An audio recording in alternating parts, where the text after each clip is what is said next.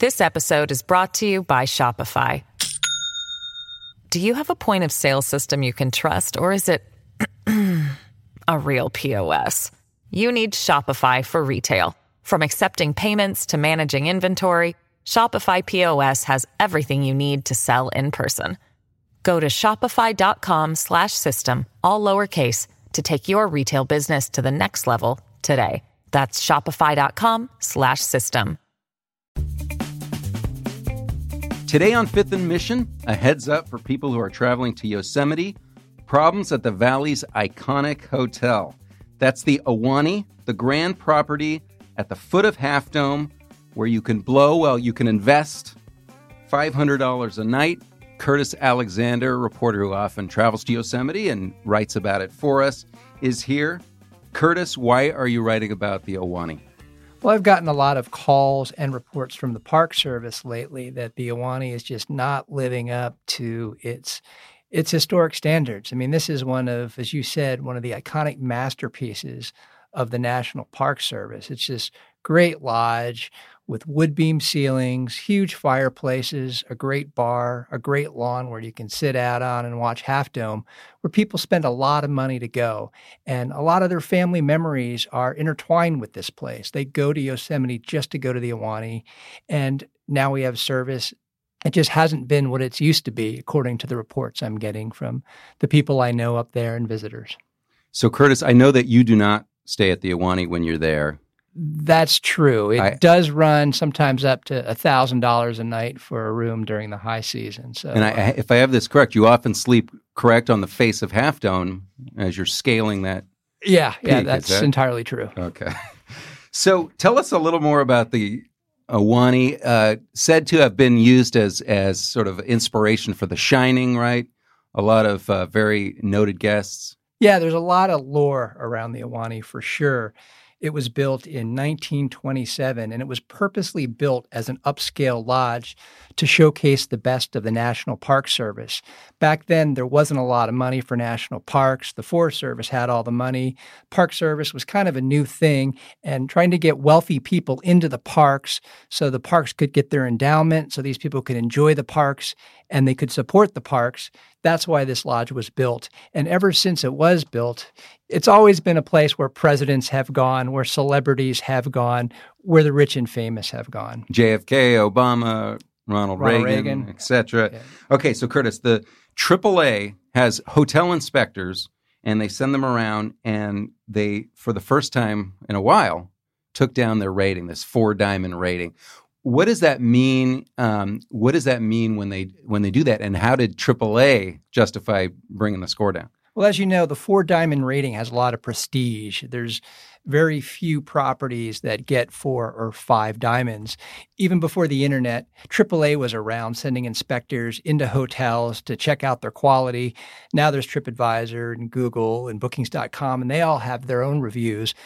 But AAA still remains sort of the standard bearer of hotel reviews. And a lot of hotels, when you go into them, the good ones will have the plaques that say four diamonds or five dom- diamonds in their lobbies above their front desks. And for the Ahwahnee, they still have that plaque there. It, it, it really said a lot about the quality of a hotel, especially in a national park. They still have a four star plaque, even though it's it's three.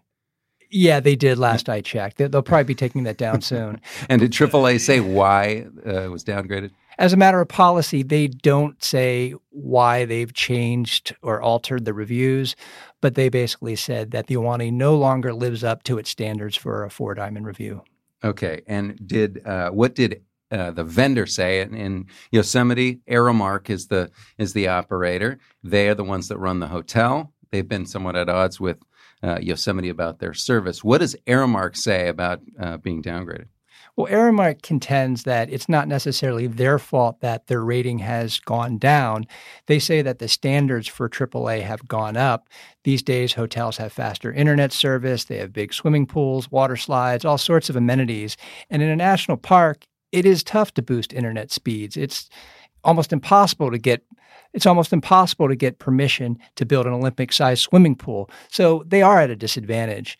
They also say that they're continuing to get good ratings on TripAdvisor and the other online review sites. And I, I, took a gander online and they still get about four or five stars from a lot of the reviewers. So in a lot of people's minds, the Ahwahnee hasn't changed all that much. And um, Aramark contends that they're doing nothing wrong. Isn't the point of Yosemite to not have fast internet service, Curtis? I think that is the point, and fair. But fair a lot of people at the Ahwahnee still expect it. Yeah, I think they want to be on their phones for sure. Okay, Curtis, let's take a quick break. When we come back, uh, let's talk about how some of the struggles of Aramark are part of a larger trend at Yosemite. This episode is brought to you by Shopify. Do you have a point of sale system you can trust, or is it a real POS? You need Shopify for retail. From accepting payments to managing inventory, Shopify POS has everything you need to sell in person. Go to shopify.com slash system, all lowercase, to take your retail business to the next level today. That's shopify.com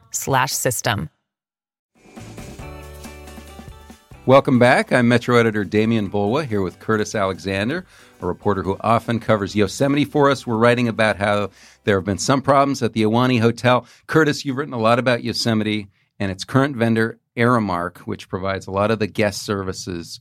Uh, this Ahwahnee Hotel downgrade, it's a bit part of a larger trend, isn't it? Yeah, I'm not even sure I would be writing about the Ahwahnee Hotel if it weren't for some of the other problems that Aramark has had in Yosemite. They're a rather new concessionaire in the park. They got the contract just almost four years ago after the prior concessionaire had had the contract for several for several decades. And since they've come into the park, well, initially they actually invested a lot of money in improving the quality of some of the hotels and restaurants and dining spots in the park.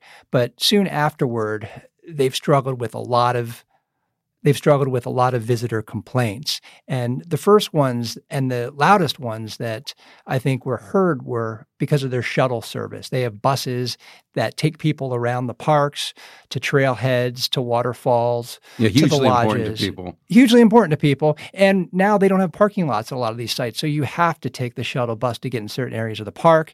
And a lot of people in the park have been complaining about 45 minute waits, hour long waits, hour and a half long waits to get a ride in the shuttle. They're often too full and will drive right by you at stops. I've been up there, I've seen that. And that can be an inconvenience for people who are up there just to enjoy a day off or they're on their sort of year long summer vacation. And camping reservations are obviously a huge, huge issue for people. Um, and there have been some problems, right? Yeah, they've stumbled with campground reservations. I don't have all the details in front of me, but I know that they have booked people for wrong dates, and the, the prices that they have online are not always the prices that are charged. So there's been some problems there as well. And last year, they they got this annual performance view, review that you wrote about. Uh, and what did the National Park Service say? The National Park Service gave them very bad marks for their service. The first two years there, they got passing grades. They did okay. But last year, I think their score was a 69 on a scale of 0 to 100. So that's a failing mark. They knocked them essentially for service, for food quality, for the shuttle buses, for a number of things. And uh, they basically put Aramark on some kind of probation, uh, kind of a loosely defined probation, to try to do better. And Curtis, that's like a $140 million, I think you said estimated contract, right? I mean, they're getting a ton of money from the National Park Service to run this. Yeah, this is one of the biggest concessionaire contracts in the National Park Service. As you said, it's worth about $140 million annually. A lot of big companies would like to have this contract. Um, to Aramark's credit, it's not hard to run ski lifts and run hotels and run campgrounds and run transportation systems. So there's not a lot of people who would be qualified to provide the array of services that the concessionaire that the concessionaire provides in Yosemite. And also, they restored the name Ahwahnee, right? Uh, you, you wrote quite a bit about how when they took over, it was called what? The The Majestic, and uh, that goes back to the prior concessionaire who, when they left, they had copyrighted the names of several landmarks in the park, including the Ahwahnee. So the Park Service could no longer use that name. They changed the name to the Majestic. There was a court battle, and just in this past year, there's been a settlement. So the Ahwahnee name is back. And so, about all of this stuff and the vendor's performance, what does the National Park Service say? I mean, are they pretty open about their um, displeasure over Aramark? Yeah, I think at the beginning they were trying to work more with Aramark to help them overcome their sort of newness as the concessionaire and kind of help them weather the problems. And even in their first couple of years reviews, as I mentioned, they did okay. But it finally got to the point where there was no ignoring the problems any longer. And uh, they are they are meeting regularly with Aramark officials to tell them about the problems, to address the problems. I think the real problem is because it's so hard to be a concessionaire in Yosemite, because the array of services you have to provide is so varied, it's not like they could just fire Aramark and bring in some other company to take care of the services in Yosemite. So can they punish them? Can they can they fine them? Can they can they remove them? They I guess technically they could remove them. Um, this would go all the way up to Washington because the contracts for the National Park Service have to be cleared in the Beltway.